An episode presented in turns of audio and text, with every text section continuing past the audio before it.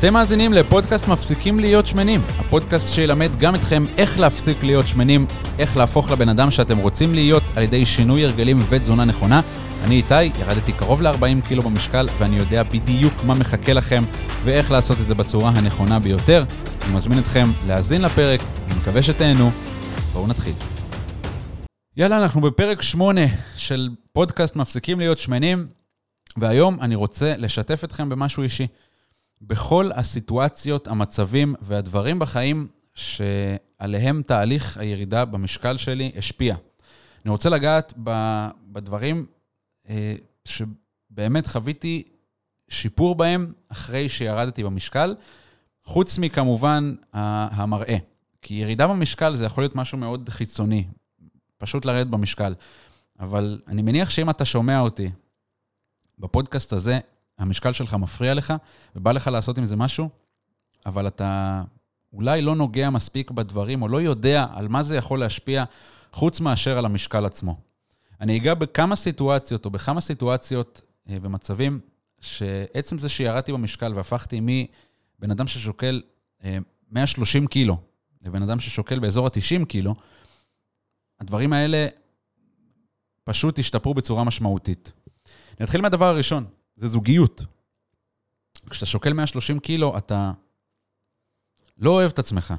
וכשאתה לא אוהב את עצמך, גם אם זה יישמע לכם קלישאתי או, או מצוץ מהתחת, כשאתה לא אוהב את עצמך, אתה לא יכול לקבל זוגיות בריאה. זה יהפוך לזוגיות של קנאה, כי אתה לא בטוח במקום שלך. אז אתה חושב שאולי היא בוגדת בך, אולי מחפשת משהו אחר בחוץ, זה מתכון לאסון. אז כשאתה שוקל הרבה ואתה לא אוהב את עצמך, זה ישפיע באופן ישיר על הזוגיות שלך. דבר נוסף בזוגיות, ותסלחו לי, אמא, סלחי לי אם את שומעת, אבא, כל החברים והמשפחה, משפיע על סקס. בואו בוא נהיה כנים, אנחנו גברים. אנחנו גברים, לפחות ל, ל, לכם אני מכוון את הפודקאסט הזה, לגברים. כשאתה גבר ששוקל 130 קילו, אתה שמן מאוד, אתה לא, אתה לא פעיל במיטה, אתה חבר שלי, חבר שלי היה צוחק עליי שהוא בטוח שאני כמו פטריק, פטריק סטאר. שוכב ככה כמו כוכב ים ו... ולא מתפקד. ועם כמה שזה מצחיק, זה נכון.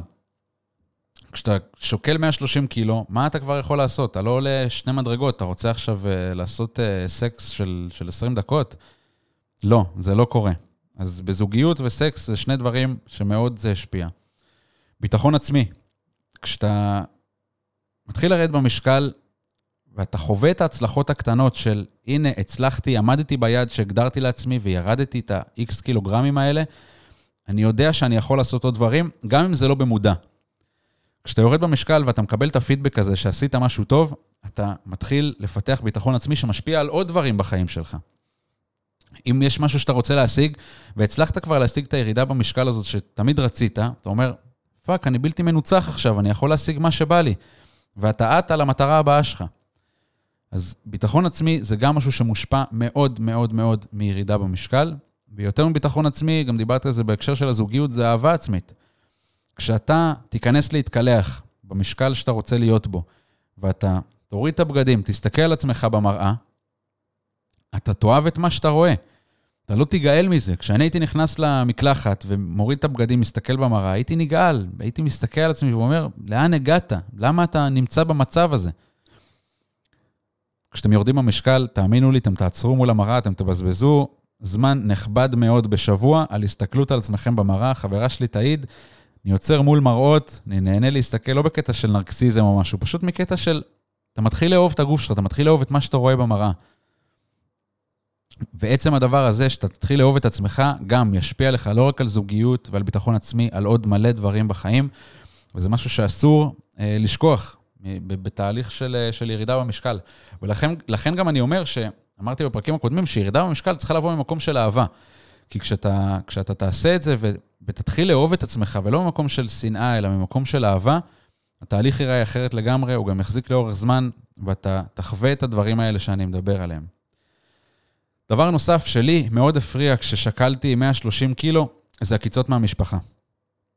הייתי יושב לאכול ארוחת צהריים, ואימא שלי תמיד הייתה מעירה לי, ו- וסבתא שלי מעירה לי, גם סבתא וסבא שלי שנפטרו, זכרם לברכה, היו מעירים לי. זה לא, לא נעים לקבל את העקיצות האלה. אם אתה שוקל הרבה עכשיו, אני מניח שאתה יודע על מה אני מדבר, שתמיד המשפחה שלך מסתכלת לך בצלחת. כל ארוחה מסתכלים עליך ואומרים לך, אבל אולי תפסיק, אולי תעצור, אולי לא תיקח מזה עוד, אולי תוותר, כבר אכלת הרבה, אולי אתה שבע כבר, שבעת. כל מיני עקיצות כאלה שהן, אני יודע שהן לא באות ממקום רע, העקיצות, אבל זה גם לא, זה גם לא הדרך הנכונה, ואני יודע כמי שהיה שם, כמה זה, כמה זה מפריע, גם משיחות עם, עם החבר'ה שלי שאני מלווה, הם גם מספרים לי ומשתפים אותי על עקיצות מהמשפחה. זה לא נעים, אבל כשאתה יורד במשקל ואתה מתחיל להיראות טוב, הם אוכלים את הכובע. על כל העקיצות האלה שאמרו לך, פתאום זה הופך למחמאות בכמויות.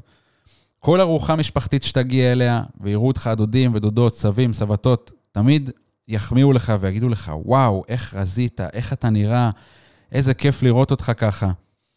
אז כל העקיצות האלה שעכשיו אתה מרגיש, אם אתה תעשה משהו עם עצמך, בלי קשר לעקיצות האלה, נטו בשביל עצמך, אתה תראה איך העקיצות האלה הופכות להיות מחמאות. וזה יבוא בשפע בדיוק כמו העקיצות. בלי הפסקה, כל הזמן אתה תקבל מחמאות, לא רק מהמשפחה שלך, אלא גם מהחברים שלך. כל החברים שעקצו אותך, ו... והיו צוחקים עליך, כמו שעליי, חבר שלי, לא, אני לא יודע אם אפשר לשפוט אותו, הוא בריטי, הבריטים יש להם הומור מאוד uh, ספציפי וציני, uh, אבל גם הוא, כל המחמאות, עדיין קשה לו, כל העקיצות, סליחה, עדיין קשה לו להחמיא, אבל, אבל זה השתנה ואני מקבל יותר מחמאות uh, מאשר עקיצות. אז בא לי שגם אתה תרגיש את המחמאות האלה, ולא רק את העקיצות, גם מהמשפחה וגם מהחברים. דבר נוסף שמתקשר לאהבה עצמית ולאיך שאתה נראה ולביטחון שלך, זה החוויה של קניית בגדים.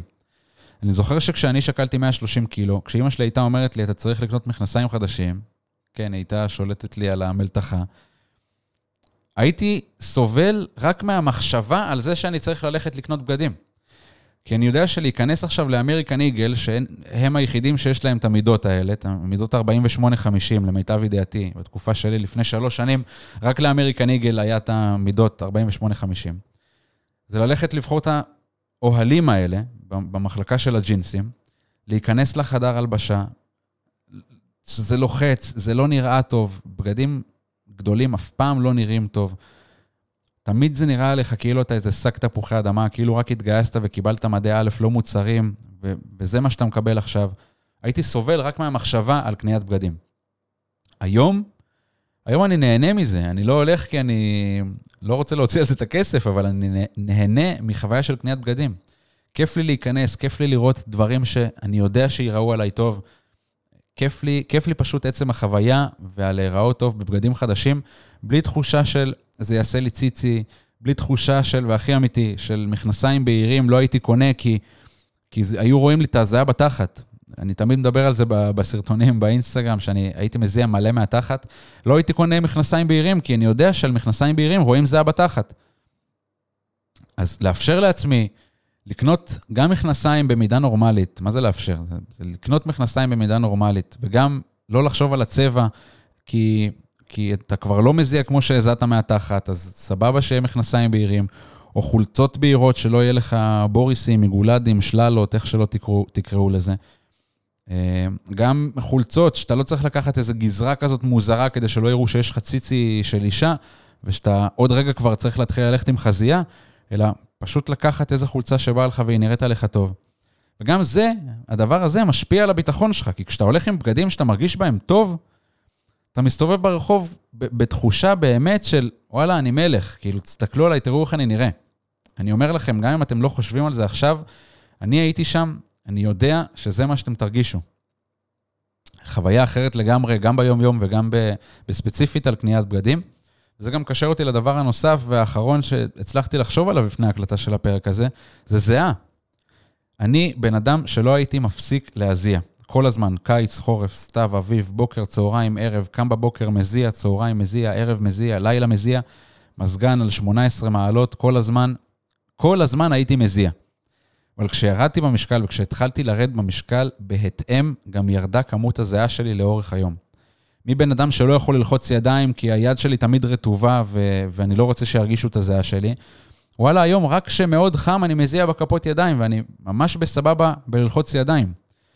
עכשיו, אם אני מסתכל על זה, גם לחיצות ידיים, שאתה מונע מעצמך ללחוץ ידיים לאנשים כי אתה מפחד שהם ירגישו שאתה מזיע, באופן ישיר זה משפיע על, ה... על הביטחון העצמי שלך.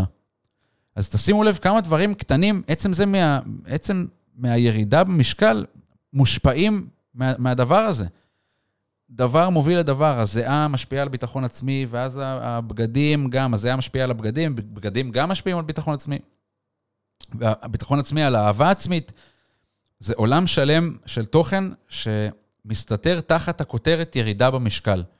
זה דברים שאתם תחוו בחיים שלכם, אני יודע שכרגע אתם מרגישים אותם, ברגע שתרדו במשקל הם ייעלמו, ואתם לא מבינים איזה רמת חיים אחרת זו, בלי העול הזה שאתם סוחבים על עצמכם עכשיו, בדמוי של משקל. אז גם לא ללחוץ ידיים לאנשים, כי, כי אני לא רוצה שהם ירגישו את הידיים הרטובות שלי, גם לא לקנות מכנסיים בהירים, כי אני מזיע מהתחת, חולצות בהירות, כי אני מזיע מהבית צ'כי. זה מלא דברים שאתם פשוט תפסיקו לחוות או תחוו בצורה אחרת, וזה ישפיע על כל כך הרבה תחומים בחיים שלכם. גם אם לא ציינתי את זה כאן, אני בטוח שאם תגלגלו שנייה בראש את המחשבות הקצת יותר עמוקות על איפה המשקל שלכם, העודף משקל שלכם, תופס אתכם עכשיו, אני בטוח שאתם תבינו לכמה רבדים אתם תגיעו אם תרדו במשקל.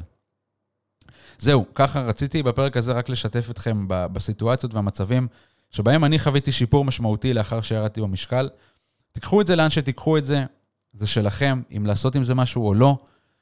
אם בא לכם לעשות עם זה משהו, אני כאן בשבילכם, יש לכם כאן למטה באינס... ב... ב...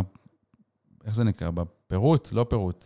בכישורים למטה, בקפשן, ביו, לא יודע איך קוראים לזה, כאן למטה, מתחת לפרק הזה, יש לכם קישור לאינסטגרם שלי וקישור אה, למדריך שיצרתי, שיעזור לכם לרדת בין 0.9 ל-2.2 קילו בשבוע אחד. כמובן, אם בא לכם לשאול כל דבר על תהליך הליווי שלי, אני זמין גם באינסטגרם וגם בוואטסאפ, תרגישו חופשי. אנחנו נתראה כאן בעוד שבוע בדיוק, ביום שישי, בשעה 8 בבוקר. עד אז, תנו בראש ובואו נפסיק להיות שמנים. אחת ולתמיד. יאללה ביי.